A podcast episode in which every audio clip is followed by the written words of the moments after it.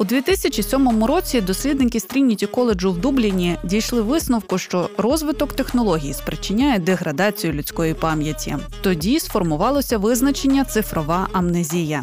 Більшою мірою пам'ять деградує через те, що ми перестали запам'ятовувати інформацію або глибше досліджувати теми. Навіщо? Якщо поруч завжди є інтернет та пошуковик. Подкаст не гугли не убезпечить вас від деградації пам'яті, але заохотить розглянути деякі теми ширше за участі експертів та експерток. Щоразу говоримо про актуальні теми інформаційного простору.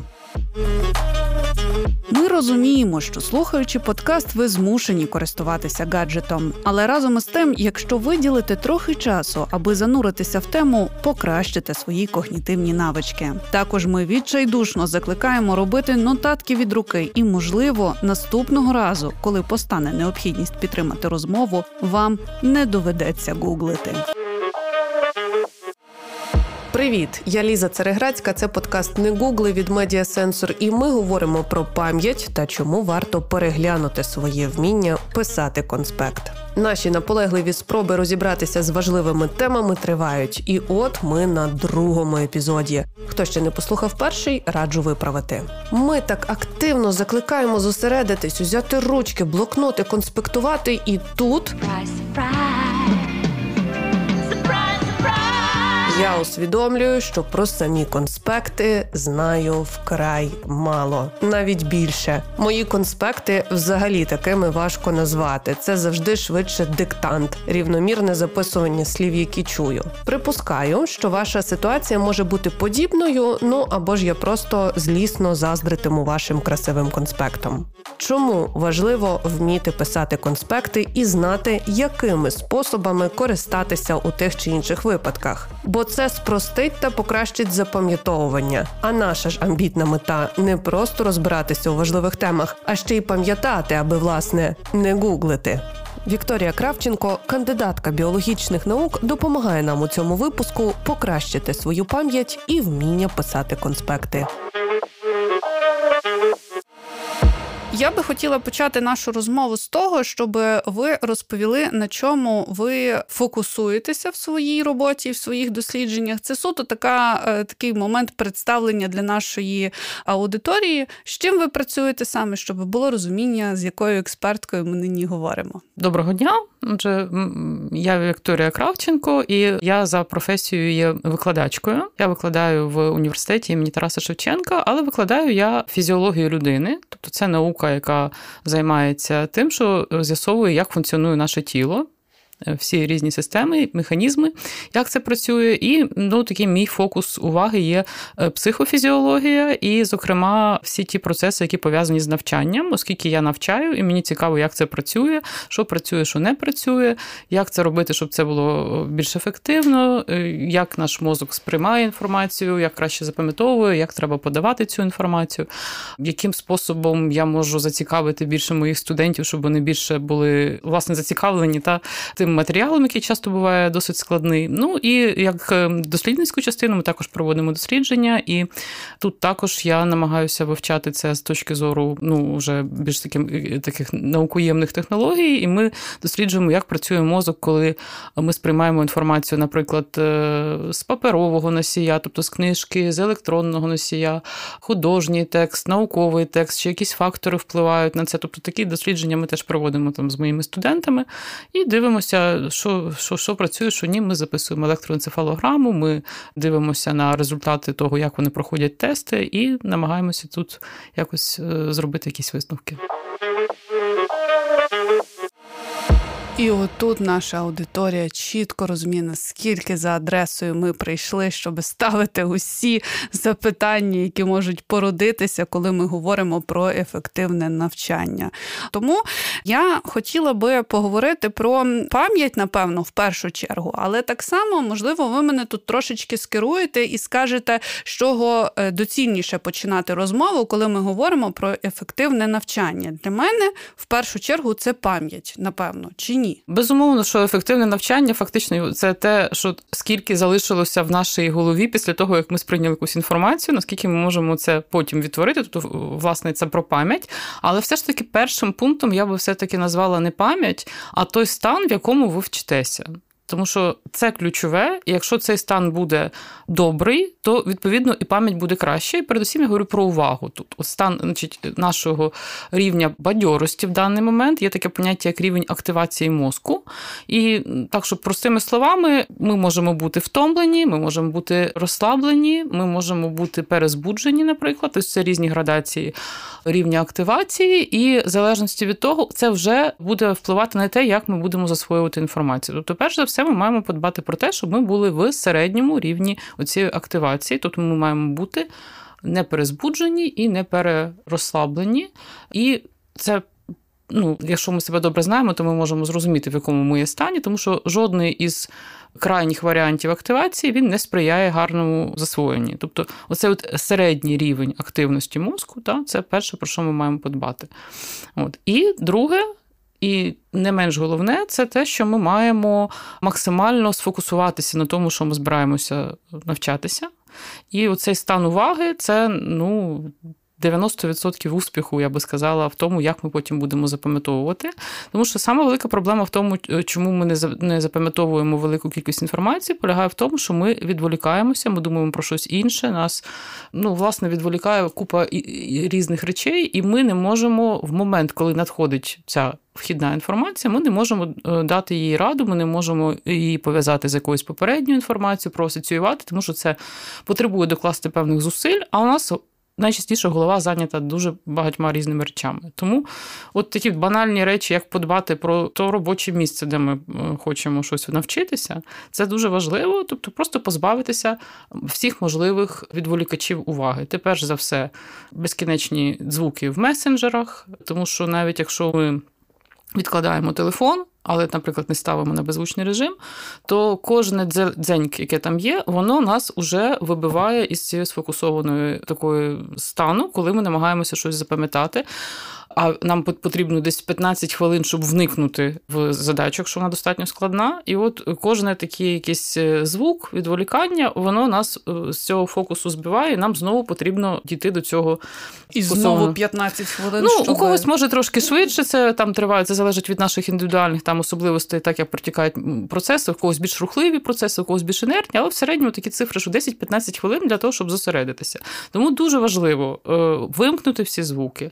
Якщо ми працюємо на ну, на ноутбуці там з комп'ютером, то вимкнути зайві вкладки. От я коли бачу інколи у когось робочий стіл, да, дивлюся на екран, і там зверху, так знаєте, аж аж не видно, скільки цих вкладок. От кожна вкладка вона вже відбирає у нас трошки ресурсу нашої робочої оперативної пам'яті, тому дуже важливо зробити тільки ті вкладки, з якими ви власне працюєте, все інше віднести в інше вікно, та щоб воно просто нас навіть не відволікало. Ну і само собою, щоб подбати про таку атмосферу там в кімнаті, та щоб нас теж не е, не відволікали там колеги або е, якісь інші там е, речі, які просто можуть лежати хаотично, і ми вже починаємо думати про те, що треба ще прибрати. Це теж, ну тобто, це все такі деталі, які нібито не відносяться до процесу навчання, але тим не менш вони важливі, тому що вони відбирають у нас ресурси уваги, дуже багато різних подразників. Мозок не знає на чому зосередитися. І е, от, власне, почати треба з цієї уваги, що ми все зайве вимкнули, ми сіли, ми налаштувалися. Зараз ми будемо вчитися. Thank you. Це прекрасно, і ми зазначили ось важливість того, щоб бути в е, середньому рівні активації, не перезбудженим, так. але не занадто розслабленим. Круто, коли ми і ви сказали, що люди переважно знають цей свій стан. Круто, якщо це так, але насправді мені здається, особливо з війною і всім тим, що відбувається довкола нас, всіх цих фонових процесів, ми часто можливо не знаємо, а можливо нехтуємо, тому що ну от видався день такий довкола все несеться, жахливі новини, жахливі якісь сповіщення. Як допомогти собі і все-таки зробити ось це переключення, тому що, звісно, що це може бути якесь там навчання для себе умовно, там час, коли в нас е, він просто випадає, ми вирішили повчитися, які ми молодці, боже мій. А інколи ж це наша робота або частина нашої роботи, і тут ми не можемо обирати. Нам треба сісти і сконцентруватися. Як ми можемо собі допомогти? Чи можуть це бути якісь вигадані певні ритуали, які можуть нас підкріплювати. Хтось, наприклад, може ставити собі не знаю, аромалампу з певним ароматом, який потім асоціюватиметься конкретно з оцим процесом навчання або творчості, навіть тощо. Що ще от можемо Так, е, ну тут перш за все треба звертати увагу на цей свій стан, тому що ви абсолютно праві, що люди можуть взагалі на це не звертати увагу. Ну тобто, в якому вони стані, що це може впливати. Тому треба навчитися відслідковувати, як е, як мені зараз. І якщо ви почуваєтеся чи ну, перезбудженим або навпаки дуже розслабленим, тут будуть різні стратегії. Але дійсно можна створити такі певні ритуали, які допомагають нам мозку нагадати, що це той контекст, в якому ми навчаємося, і тут працює все починаючи від місця, де ви навчаєтеся. Тобто, якщо ви можете зробити так, щоб ви е, в певному місті е, весь час да, займалися там цим видом діяльності, це вже допомагає це як асоціативний такий рефлекс. Тобто, от е, оце моє улюблене крісло, та тут мої там, я не знаю, якісь книжки, які там я зазвичай беру, улюблена чашка для навчання. Тобто від таких речей багатьом допомагає музика, але тут дуже залежить від індивідуальних особливостей. І якщо ви та людина, яку музика не відволікає, а допомагає, то це теж можна використовувати. То, що називається музика для навчання, тобто вона має бути досить ритмічна, без слів, для того, щоб ми не відволікалися автоматично на аналіз слів. Ну, тобто такі, от зазвичай, то, що на Ютубі там пишеться музика для навчання і концентрації, це годиться. І якщо вона така досить однотипна, це теж може налаштовувати. Стосовно запахів, це ціла така галузь в цьому напрямку, тому що запахи дійсно вони можуть впливати на те, як ми запам'ятовуємо. Це відбувається абсолютно спонтанно, коли якийсь запах нас переключає на події певні, але це те, що стосується епізодичної пам'яті. Але якщо ми говоримо про те, що ми хочемо щось запам'ятати і поманіпулювати тут запахом, то тут можна дійсно вибрати якийсь запах, який у вас досі ще ні з чим не асоціюється. Ну тому що ну, щоб ви раптом не поринули в якусь свою love story замість того, щоб навчати навчатися, і це може бути зазвичай це рекомендують е, щось в напрямку е, цитрусових, от е, ефірні олії розмарину, цитрусові, якісь можуть бути сосна, евкаліпт, щось в такому напрямку, тобто рослинне щось. От, Але це не, не обов'язково. Головне, щоб у вас не було якихось інших асоціацій з ним, і можна так дуже фоново ставити цей запах, коли ви навчаєтеся. Ну і тут навіть уже зразу скажу, є такий лайфхак, який дослідженнями перевірений, що потім можна в дуже маленькій концентрації концентрації цей запах поставити десь біля свого нічного столика, там де ви спите, там якоїсь тумбочки. І якщо вночі він теж буде присутній фоново, то це буде допомагати сформувати е, більш міцні зв'язки про ту інформацію, яка б сприймалася вами в день під час цього ж запаху. Тобто мозку це буде як такий от натяк, що дивися, пахне так само, як коли я вчив іспанські слова.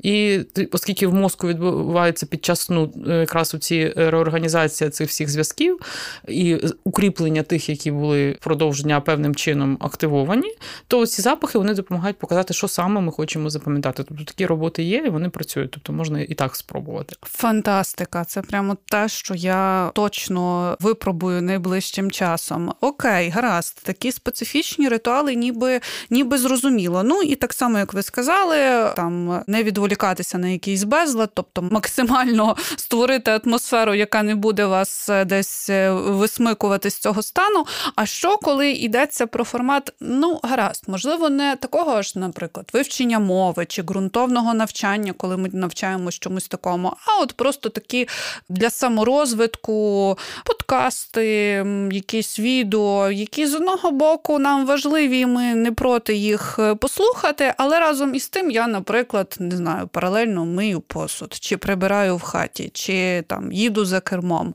Чи варто це поєднувати? Наскільки от така активність щось робити руками допомагає чи навпаки заважає сприймати інформацію і запам'ятовувати? Ну знову таки тут залежить від людини. Не всі не всі люди однаково можуть розподіляти увагу між такими от справами побутовими і паралельно щось слухати. Це залежить від їх е, обсягу робочої пам'яті і то наскільки швидко вони переключаються. Тому тут я не можу сказати, що це прямо зовсім допомагає. В цілому, якщо вам потрібно не просто чимось заповнити цей момент, поки ви щось готуєте. Тобто, якщо ви хочете просто для загального розвитку щось послухати, щоб потім там підтримати розмову там в компанії на якусь там тему, то це не буде сильно відволікати, тому що ви просто складете якесь своє враження про те, що ви послухали.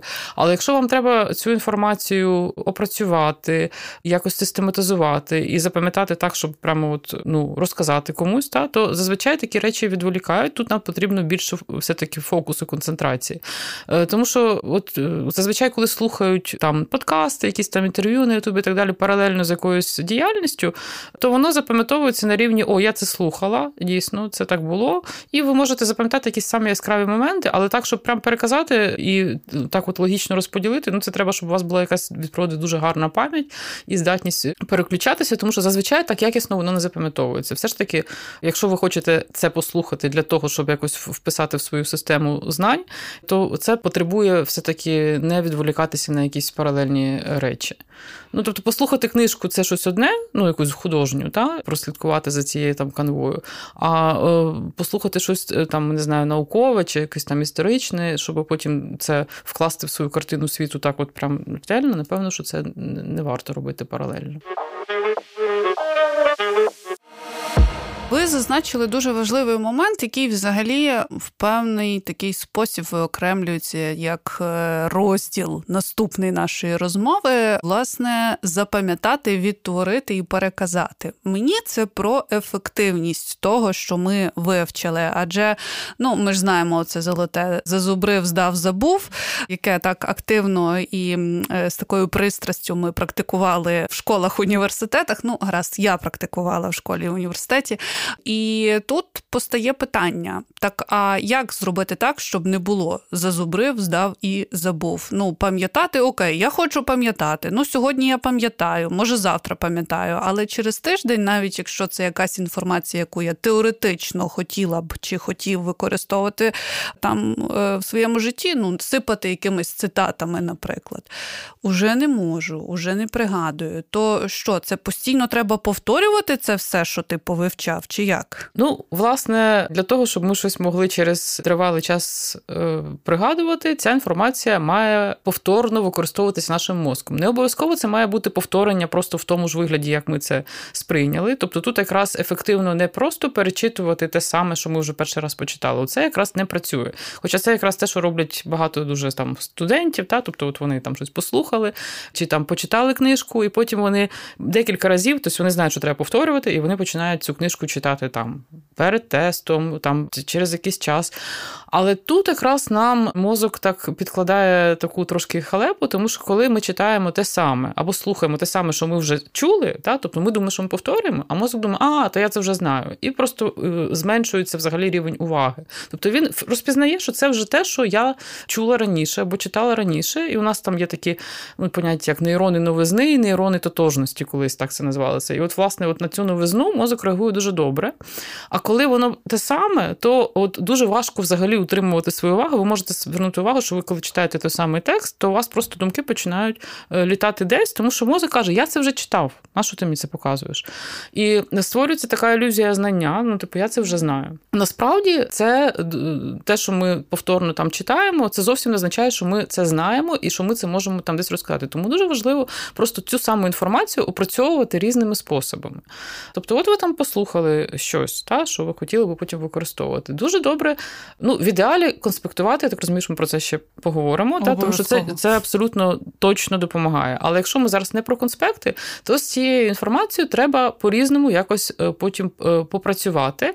Найпростіше це розказати комусь. От ви послухали щось, вам воно цікаво, ви ви хочете про це е, там іще щось дізнатися. Як мінімум, треба переказати комусь своїми словами. Там ви поки будете переказувати, ви побачите, що є якісь місця, які ви самі чи призабули, чи не зрозуміли. Значить, ви вже зразу собі бачите, що ага, треба якось заповнити оцю да, угу. цю прогалину якось заповнити. Дуже добре, наприклад, подивитися про це десь в іншому місті. От я, наприклад, так роблю, коли мені треба якийсь складний матеріал, там, ну, наприклад, там викладати. Да?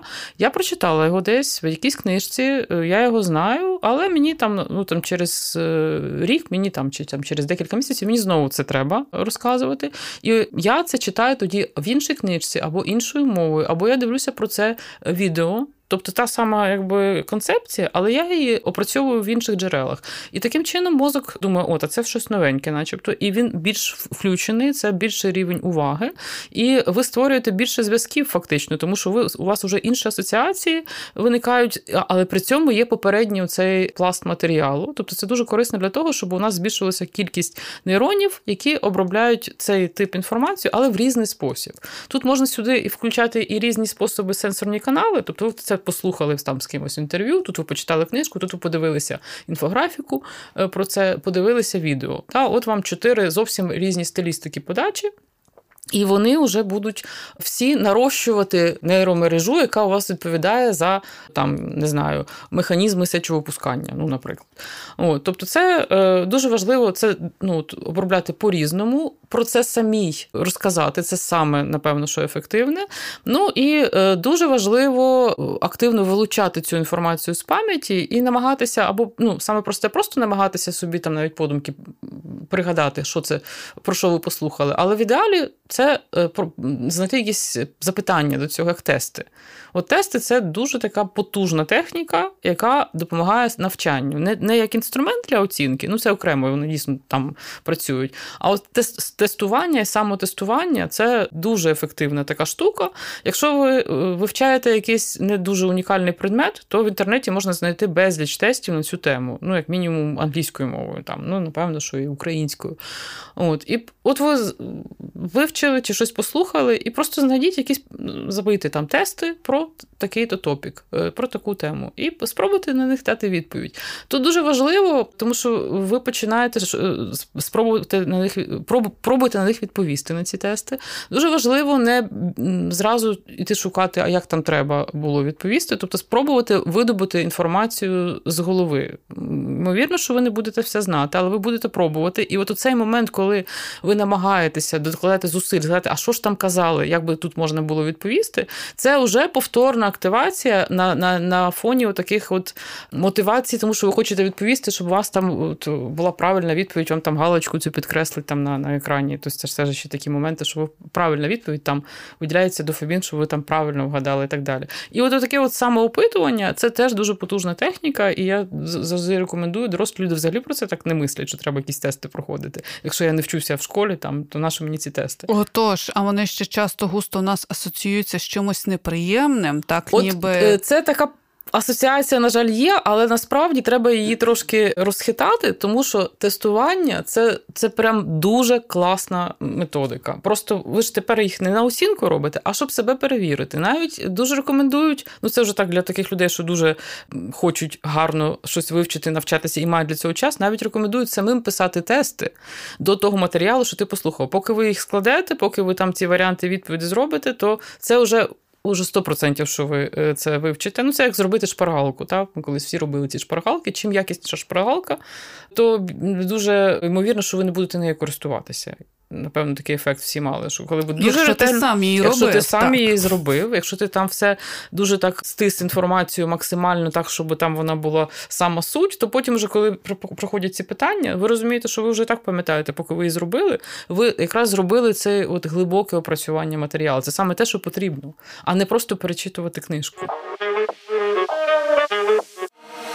Моє улюблене у цій розмові це конспекти. Чому улюблене? Тому що найбільш болісне. Я пригадую своє, свій абсолютний, абсолютний шок, всеохопний. У мене була істерика, я ревіла. Це був перший курс університету. Я вчилася на юридичному. Я до того 4 роки провчилася в фізмат-класі, куди мене змусили піти батьки, тому що фізмат це добре, це логіка, це розвиває, це твій мозок. Це, і це справді. І я хочу сказати, що це єдине хороше, що зробили для мене батьки, але е, змусили туди піти. Але вони також мене змусили піти на юридичний. І от коли після чотирьох років, коли я цілодобово сиділа з алгеброю, геометрією і фізикою, опиняюся там, де цього всього немає. Натомість є якісь дуже мудровані книжки. Перша була теорія держави і права, де визначення держави, мені здається, просто це було змагання е, написати цілком просте визначення найбільш незрозумілими словами і формулюваннями. І от хто це зробив найкраще, найбільш заплутано, той власне переміг і записали його варіант у цьому визначенні. І я пригадую, що коли переді мною постала задача підготуватися до семінару, от у мене є книжка, у мене є конспект. Але який конспект? Звісно, що записаний як диктант mm під е, диктовку від лектора. І є оця книжка з купою незрозумілих якихось е, формулювань, речень, звідки мені треба виокремити суть. І я розумію, що я абсолютно безпорадна. Тобто я ніяким чином не можу це переказати, я ніяким чином не можу це запам'ятати відповідно. І у мене просто ну, це був крах крах усього. Ну, власне, так і сталося. Юриспруденція досі для мене ненависна абсолютно сфера, і ніколи ну, не можу уявити обставин, за яких я до неї повернуся. Але я вбачаю тут проблему в невмінні конспектувати, тому що конспект це ж уже опрацьовування інформації, це не пасивність. Натомість, мені здається, багато хто думає, що пишучи конспект, це ще не саме навчання, це, мовляв, якась така навіть не підготовка це щось, що ти будеш опрацьовувати потім. Але ж це не так. Насправді з конспектами можна працювати по-різному, і можна зразу старатися зробити такий конспект, щоб він був таким інструментом для е, підготовки потім. Але це далеко не всім вдається. І тому це це, це, це дуже крута навичка, якій треба вчитися і постійно тренувати. Е, але також е, нічого немає поганого в тому, щоб зробити конспект, ну як як там вже вийшло, а потім з ними ще попрацювати і на основі цих своїх нотаток зробити ще нотатки більш високого порядку. І це такий ну, вищий клас. Абсолютно е, точно, що конспект це не є, не має бути записано щось під диктовку. Тобто, коли якість конспекту прямо пропорційно рівню узагальнення, які людина робить, коли вона робить нотатки. І зараз у нас виходить так, що дуже багато людей почали конспектувати на клавішах на ноутбуці.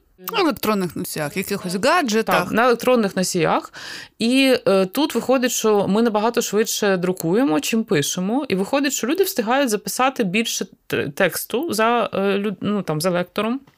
І це втрачає суть оцього конспектування, тому що тоді виходить, що це просто йде як е, стенограма того, що було сказано. Але коли ми це робимо, ми взагалі можемо не докладати зусиль. Це стає такою автоматичною навичкою. Тобто я можу записувати за кимось і думати про те, що я буду ввечері готувати на вечерю.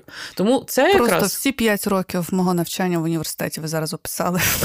Ви писали е, на клавішах? Так, в мене з'явився iPad, але угу. навіть якщо я записувала, я просто зап... Тобто у мене була мета записати слово в слово. І навіть навіть коли я записувала, я е, дуже сильно не поринала в суть того, що я записую. Я виконувала цю механічну роботу, функцію От. переписування. Це не те, що треба робити, тому що якісне конспектування воно порівнюється по рівню навантаження із тим, як люди грають в шахи, спортсмени. Тобто, якщо записувати мозкову активність, то шахісти, спортсмени, коли вони роблять свої там ходи, якісь і що вони при цьому думають, от активність приблизно такого ж рівня у людини, яка пише якісний конспект під час е, лекції. Тому що е, якісний конспект передбачає, що ви записуєте взагалі не все, а тільки ключові якісь речі, які ви встигаєте за лектором. Ось він там сказав щось, а ви подумки це скоротили в якусь дуже таку стислу ємну фразу. Це вже має бути певний рівень узагальнення. У вас має бути купа якихось позначок, які там допомагають скоротити це, ну такі як службові слова. Та? Але це має бути Уже переосмислений дещо цей текст, і це далеко не всім вдається. Тому тут, якби ми зразу ще торкаємося такої теми, що дуже важко зробити такий конспект, коли ти взагалі не в темі про те, що розказує викладач. І тут ми приходимо до цього prior knowledge, це попередні знання. Тобто зараз дуже важливо, я весь час кажу своїм студентам, що не полініться, хоча б просто ввечері, перед тим як у вас буде е, завтра там пари, лекції, подивіться, про що вам будуть розказувати. Я е, своїм студентам стараюся висилати слайди до презентації. Вони у мене такі дуже насичені, тобто це не просто картинки, там якісь тези, все. І я висилаю наперед. І е, багато викладачів так вже теж тепер роблять, тому що це показує, що коли людина просто продивиться цей матеріал, ніхто не каже, що його треба вчити. Тобто завтра тебе будуть навчати спеціально навчені люди. Та? Але коли ви просто продивитеся ці там слайди чи якісь опорні там план того уроку, у вас вже мозок вже почав працювати. Він вже знає, що його чекає, вже приблизно розуміє, яка там тема, і ви вже зразу по цьому плану, там чи по, по тому, що ви встигли почати, ви побачите, що ага, ну тут, начебто, все ясно, а тут боже, взагалі нічого не ясно про що це. От, але ви вже дивитеся, якісь терміни вже вас е, вразили своєю новизною, незрозумілістю. І це вже почалася робота. Ви собі далі спите, йдете на пари, а мозок уже це все працьовує. Уже почалася попередня оця от активація тих нейромереж, на які потім буде йти ця основна навчальна робота. І от, власне, коли ви прийшли на заняття або ви включили собі онлайн урок, ви уже слухаючи лектора, ви вже знаєте, по-перше, план, по якому він йде. Тобто, це для вас уже ви вже на це не витрачаєте час, що про що ми взагалі говоримо і куди ми йдемо. Тобто, вже є у вас уявлення структури того, про що буде. І ви вже краще сприймаєте все те, про що говориться, і от уже на цьому етапі ви можете робити більш якісні нотатки, а не просто записувати слово в слово. В деяких місцях дійсно ви там, де ви геть нічого не розумієте, ви маєте написати слово в слово, але з конспектом таки треба потім попрацювати. От є така рекомендація, що, наприклад, їх треба писати. Ну, писати. Я все ще такий олдскульний викладач. Я дуже завжди своїм кажу студентам, що у всіх гаджети, але, будь ласка, пишіть. Отут я ще попрошу зупинитися mm-hmm. і пояснити е, вас як науковицю, чому тому, що багато хто думає, що різниці немає, але ж те, що ми беремо у руки ручку, і кожна літера, яку ми виписуємо, вона відрізняється одна від одної. і Ми робимо певні рухи. Цього взагалі немає, коли ми тапаємо, коли ми друкуємо по клавіатурі. Ну е, наша навичка писати, да, вона сформувалася давно. Ми на неї вже не витрачаємо такого часу, да, як там, коли ми тільки вчилися писати, але це певні такі от моторні навички, які активізують також додатково ті ділянки мозку, які відповідають за ці моторне навчання, і там теж дуже багато дофамінових структур, які потрібні для того, щоб ми правильно писали. А додаткова активація центрів, де задіяні дофамінові нейрони, це теж корисно в тому сенсі, що ми більш мотивовані. Та? О, тобто, це ну так, як е, така паралель, що це зони, які можуть е, спонукати одне одне до навчання.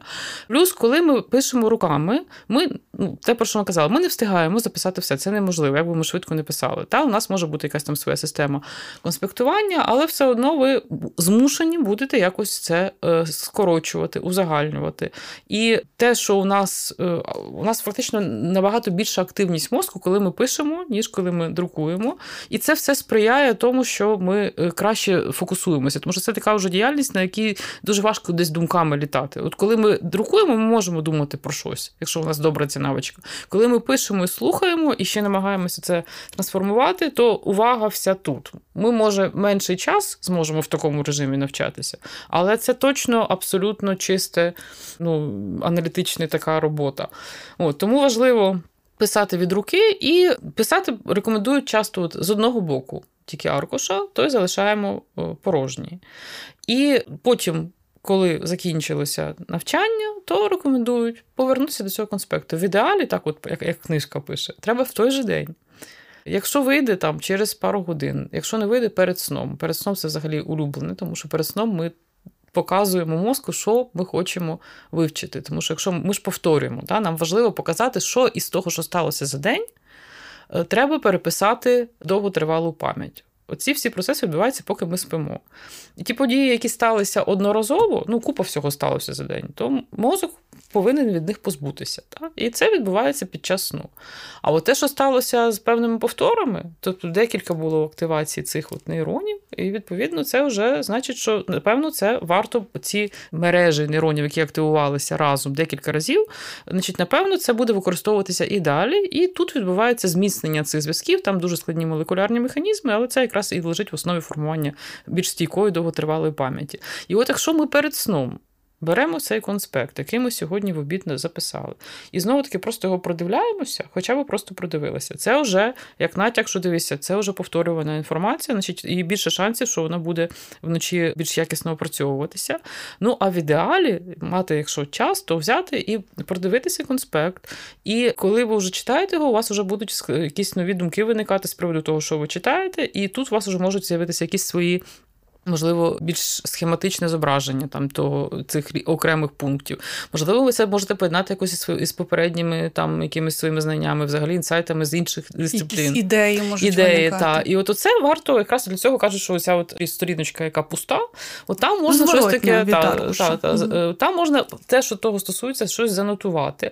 Е, якщо б там були якісь терміни, які ми взагалі не знаємо, то варто саме там їх написати, що це таке, подивитися там в словничкові. Та там, де ми взагалі нічого не зрозуміли, про що це записали дослівно, почитати про це трошки в книжці і переформулювати своїми словами. Тобто, такі речі, це вже називається глибоке опрацювання матеріалу. Це дуже мало студентів роблять, але ті, що роблять, вони завжди показують дуже якісні результати. Тобто вони працюють своїми нотатками. От. І у них є оця перша версія, записана під час пари, і є версія, вже, яка опрацьована от з цими якимись своїми там. Воно не завжди воно не мусить бути прям завжди там якісь е, нові е, схеми, але це така досить допоміжна штука. Я знаєте, як сумлінна е, учениця, напевно, ваша е, підготувалася до цієї розмови і пішла шукати е, щодо конспектів, оскільки я вже пояснила, що для мене це прямо наболіле. Ну тобто, власне, чому мене це і зацікавило, бо я зрозуміла, що я не вмію писати конспекти. Я все, що вмію, це отак в тупу переписувати. До речі, треба буде дослідити якось мій мозок потім, коли буде нагода, тому що мені здається, що я досягла абсолюту в тому, щоб записувати записувати під диктовку і повністю е, думками бути де-інде. Я то думаю, що мені рівних немає, але це вже е, швидше до моєї викладачки конституційного права, де я просто відточила цю навичку до абсолюту. Ну, тут ще питання мотивації, вам, напевно, це не цікаво було. Так, так. І про, до речі, про мотивацію, про навчання тому, чому ми не хочемо, теж скажемо кілька слів. Але перед тим, ось ці методи конспектування, я так зрозуміла, що їх уже е, розумні люди трошечки повинаходили і виокремили в такі три е, три форми: там метод Корнела, метод ментальних карт і метод потоку. Але якщо е, коротко, то там метод Корнела він такий найбільш, мені здається, зручний, тому що він по суті відображає те, що ви радите робити, коли ти на одній сторінці, на одному боці аркуша записуєш, ти його ділиш на три частини. Найбільша права верхня це для тез ключових, які ти вважаєш за потрібне записати. Ліва верхня, яка тонша для якихось термінів і визначень, і внизу таке поле, яке підсумок. ти лишаєш підсумок, якийсь там е, якесь резюме, якісь висновки. От це підсумок зазвичай пишеться вже після лекції, тому що не встигається. Оце якраз оце от внизу оце поле, воно заповнюється сумлінними студентами після лекції, коли є час, і отут ви вже маєте своїми словами, буквально там дві, два-три речення, про що це було. І от оце от якість того, е, оцих узагальнень в цьому внизу, по методу Корнело, вона прямо корелює з успішністю на тестах. О, це круто. Я вам скажу так, навіть зараз спілкуючись з вами, тому що до нашої розмови я готувалася саме таким способом, конспектувала це все, що готувала, і бачу, що це значно ефективніше, наприклад, по, аніж Корнела. так, аніж раніше. А є ще ці два методи, які одразу е, досліджуючи, у мене викликали таку такий певний скепсис. Метод е, ментальних карт і метод потоку. Е, вони трошечки схожі, ну принаймні мені видалися. Перших перший ментальних карт це коли ти е, власне є тема, і ти схематично від неї відводиш під теми якісь пункти, хочеш малюєш стрілочками, хочеш малюєш якимись вигинами, якимись хмаринками. Метод е, метод потоку фактично те саме, але тут ти натомість використовуєш уже безпосередньо свої оці ідеї, які можуть виникати, і від них уже малюєш якісь там теж відгалудження, можливо, вписуєш там попередні якісь е, знання, які тобі потрібні, наприклад, для опрацювання цієї теми. Тобто це вже такий авторський підхід. Якщо е, метод ментальних карт це безпосередньо тут і зараз, що я чую, і одразу за, за, занотовую, замальовую, то метод потоку це вже такий твій е, авторське твоє напрацювання. І отут вони мене одразу злякали, тому що я заплуталася вже лише е, вислуховуючи, як їх робити. Я не знаю, напевно, це теж особливість кожного і кожної, і комусь, напевно, підійде це, комусь комусь підійде інше. Як гадаєте, чи е, варто пробувати, чи пробувати різні оці способи? Чи є все-таки якийсь середньостатистичний, узагальнений, який підходить е, підходить усім? Дивіться, моя думка з приводу ментальних карт така. Її е, цю карту дуже важко намалювати, коли ви вперше слухаєте якусь інформацію, тому що ви ще не знаєте, ви не маєте загальної картини, ви не знаєте, які там зв'язки між цими всіми поняттями. Але це дуже ефективний метод, коли ви вже послухали всю тему, зробили звичайні ці конспекти, чи просто звичайні лінійні, чи цим корнелівським методом.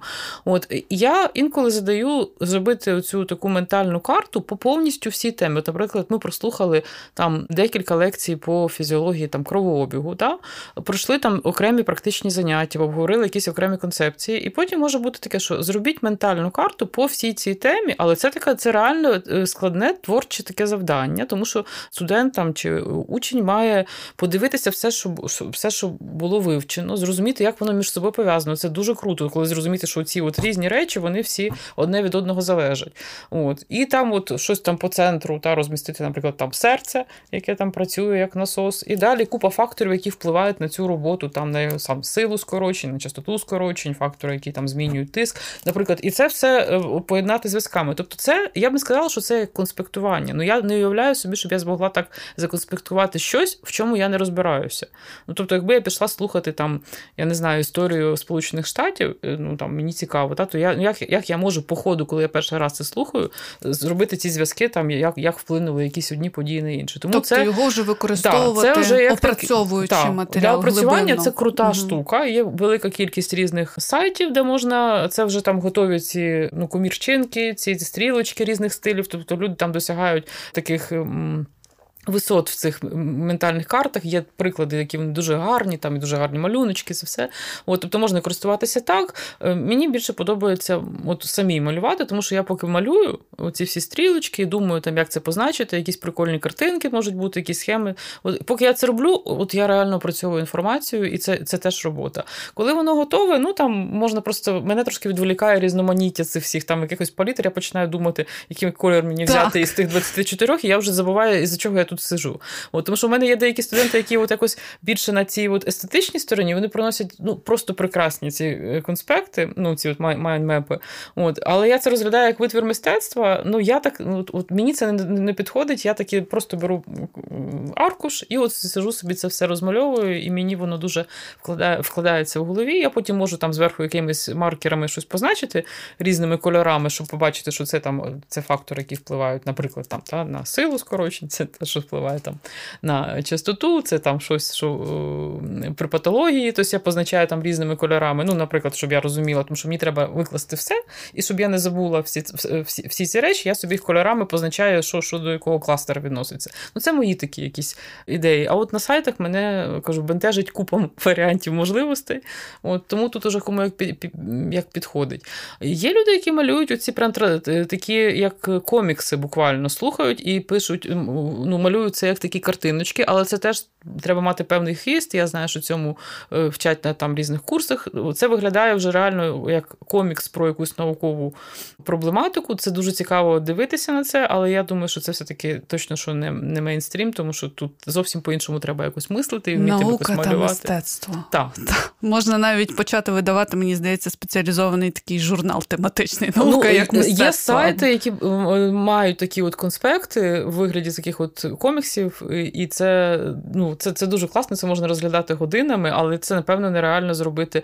Е, хоча колись я мала лекцію таку науково-популярну в якомусь просторі, і до мене після цієї лекції підійшла слухачка і показала конспект, і я була просто вражена, тому що вона зробила саме такий конспект прямо по, по всьому, тому що я казала, це була лекція по нейроестетиці, от про те, як ми сприймаємо там прекрасне і чому ми це сприймаємо. Таке там було досить багато такої інформації пов'язаної з мозковими якимись структурами, які вона власне вперше чула ці назви, і це був прекрасний конспект. Я я тоді навіть сфотографувала це і ну, зрозуміла, що це це дійсно мистецтво. Але вона цьому вчилася. Я її запитала, як так. Вона каже, я це це практика. Це так, вона потрібно. проходила якісь курси, угу. і вона це робить, і це ну це, це класно, але напевно, що це не для всіх. Чи можливо бути успішно вивчати те, що тобі не подобається? От що ти е, не вважаєш класним? Я в такому випадку завжди кажу, що треба таки знайти щось, що вас зацікавить виклик, тому що коли нам щось не подобається, нам в рази складніше утримувати увагу, плюс це ще е, підкріплюється негативними емоціями. А навчання воно потребує все-таки е, ну, такого стану ух ти, це цікаво. А як далі? Тобто, цього е, задоволення від процесу. Коли ми його ловимо, навчання здається набагато легше, навіть дуже складні концепції. Коли нам взагалі не подобається про що це, то ми весь час ще це долаємо. Нашою це нашому мені взагалі потрібно. Ну тобто, мені здається, що це ну можна себе примусити, та є різні там, там треба здати якісь, е, не знаю, іспит там на, на правила там дорожнього руху або якісь там конституцію там якоїсь країни, в якій ти збираєшся жити, і так далі. Тобто є такі ситуації, в яких ми не можемо від цього, але постарайтеся знайти в цьому хоч щось цікаве. Ну, якось якийсь. Щось, що що, що буде вас е, викликати от, у це задоволення, тому що інакше це дуже складно. Ну, тут можна, але це не точно не, не те, що рекомендують. І е, знаєте, ось так завершуючи нашу розмову, е, комусь це здасться, можливо, не дуже логічним, але мені здається, ми достатньо активно і цікаво заохочували людей запам'ятовувати, і тут може постати питання ну, нащо? Щоб бути високочолим, красивим, інтелектуальним і і просто молодцом. А це ж насправді про якість нашого життя, взагалі наша нейропластичність. Чому це так важливо для нас? Якщо ми взагалі регулярно вчимося, та, якщо ми про це, то це ми робимо неоціненний вклад для підтримки нашого мозку в діяльному стані на довгі роки. Тобто тут зразу можна думати про профілактику різних когнітивних захворювань, деменцій. Е, ну, тобто, це, це в принципі корисно весь час щось е, вчити, тому що це е, збільшує кількість зв'язків між нейронами. Якщо раптом, не дай Боже, вони почнуть гинути, то ті люди, які весь час вчаться, у них буде більше е, цих зв'язків, і вони зможуть компенсувати якісь там зміни. Ну, але це говорити про це молодим людям, це напевно дивно, тому що ніхто не, не думає про себе там в умовні 60 і 70, тому що це ж вже просто. Ви говорите з людиною, яка страшенно боїться деменції. Я теж дуже боюся деменції, тому для мене це така тема чутлива і багато про це читаю. І так, от навчання, постійне навчання це одне з того, що дійсно потрібно робити. Тобто, запам'ятовувати якусь інформацію, використовувати і переказувати це одне з того, що ми можемо собі якось зарадити. До речі, я хочу порекомендувати зараз. От буквально на днях вийшла прекрасна книжка, е, в якій я була науковим редактором. Написала Еліс Дженова Пам'ятати називається вона. Це авторка, яка за її сценарієм зняли книжку Все ще Еліс. Зняли фільм Все ще Еліс. Це якраз так, так. фільм про таку жінку-науковицю, яка втратила пам'ять. От Тобто в цій книжці якраз описано дуже багато технік, як можна підтримати пам'ять на гарному рівні, як відрізнити це вже деменція, чи це просто вікове. І, власне, про різні такі е, способи покращити пам'ять. Тому вчитися це з цієї точки зору дуже корисно. Ну плюс це збільшує нашу адаптивність. Чим більше ми всього різного знаємо, вивчаємо, тим більше ми можемо пристосуватися до самих різних ситуацій. Ну навіть вивчення мов. Та? То ми тепер бачимо, наскільки це важливо, скільки людей опинилися за кордоном і змусили були змушені вивчати самі різні мови, і це ж теж про пам'ять і про навчання. Що ми можемо виснувати з розмови з Вікторією Кравченко? На ефективність запам'ятовування впливають як внутрішні, так і зовнішні фактори. З внутрішніх це стан вашого організму, чи ви збуджені, чи виснажені. Ідеальним для ефективного навчання та запам'ятовування є середній рівень активації. Лишається лише навчитися його розрізняти з поміж інших своїх станів. Шукайте, пробуйте, спостерігайте. Я вірю в вас. Із зовнішніх чинників це все те, що і хто вас оточує. Позбудьтесь усього, що може відволікати вас: звуки, запахи, безлад у кімнаті чи на робочому столі. Робочий стіл на комп'ютері теж рахується. Ваш телефон, який може щоразу блимати, коли надходять сповіщення, теж відволікатиме вас, а відтак й знижуватиме вашу ефективність. Ліпше покласти його екраном донизу. Отже, після того як зосередились, можна почати слухати, читати, дивитися. Залежить від того, як саме ви опрацьовуєте тему чи матеріал. Усі способи хороші, якщо що. Чи запам'ятаєте ви добре тему, залежить від того, чи ви її опрацюєте. Ви можете переказати матеріал комусь, законспектувати, повторити перед сном та повернутися до цієї теми в інший, відмінний від попереднього спосіб. Якщо ви дивилися, наприклад, лекцію на Ютубі, то ефективним опрацюванням буде почитати статтю з цієї теми, чи послухати подкаст, чи подивитися виступ іншого лектора, можливо, навіть іншою мовою. Це ще краще. Тепер про конспекти. Існує три найбільш популярних способи конспектувати: метод Корнела, метод ментальних карт та метод потоку. Вони усі класні, але оберіть той, який пасує саме вам, і на конкретному етапі вивчення матеріалу. Ну і моє найулюбленіше з цієї розмови тести. Тести це кул. Тести це клас. Тести це глибоко опрацювати та дослідити тему. Вчіться, запам'ятовуйте, складайте тести та бійтеся деменції менше. Адже чим більше ми вчимося, тим довше ми підтримуємо мозок у діяльному стані.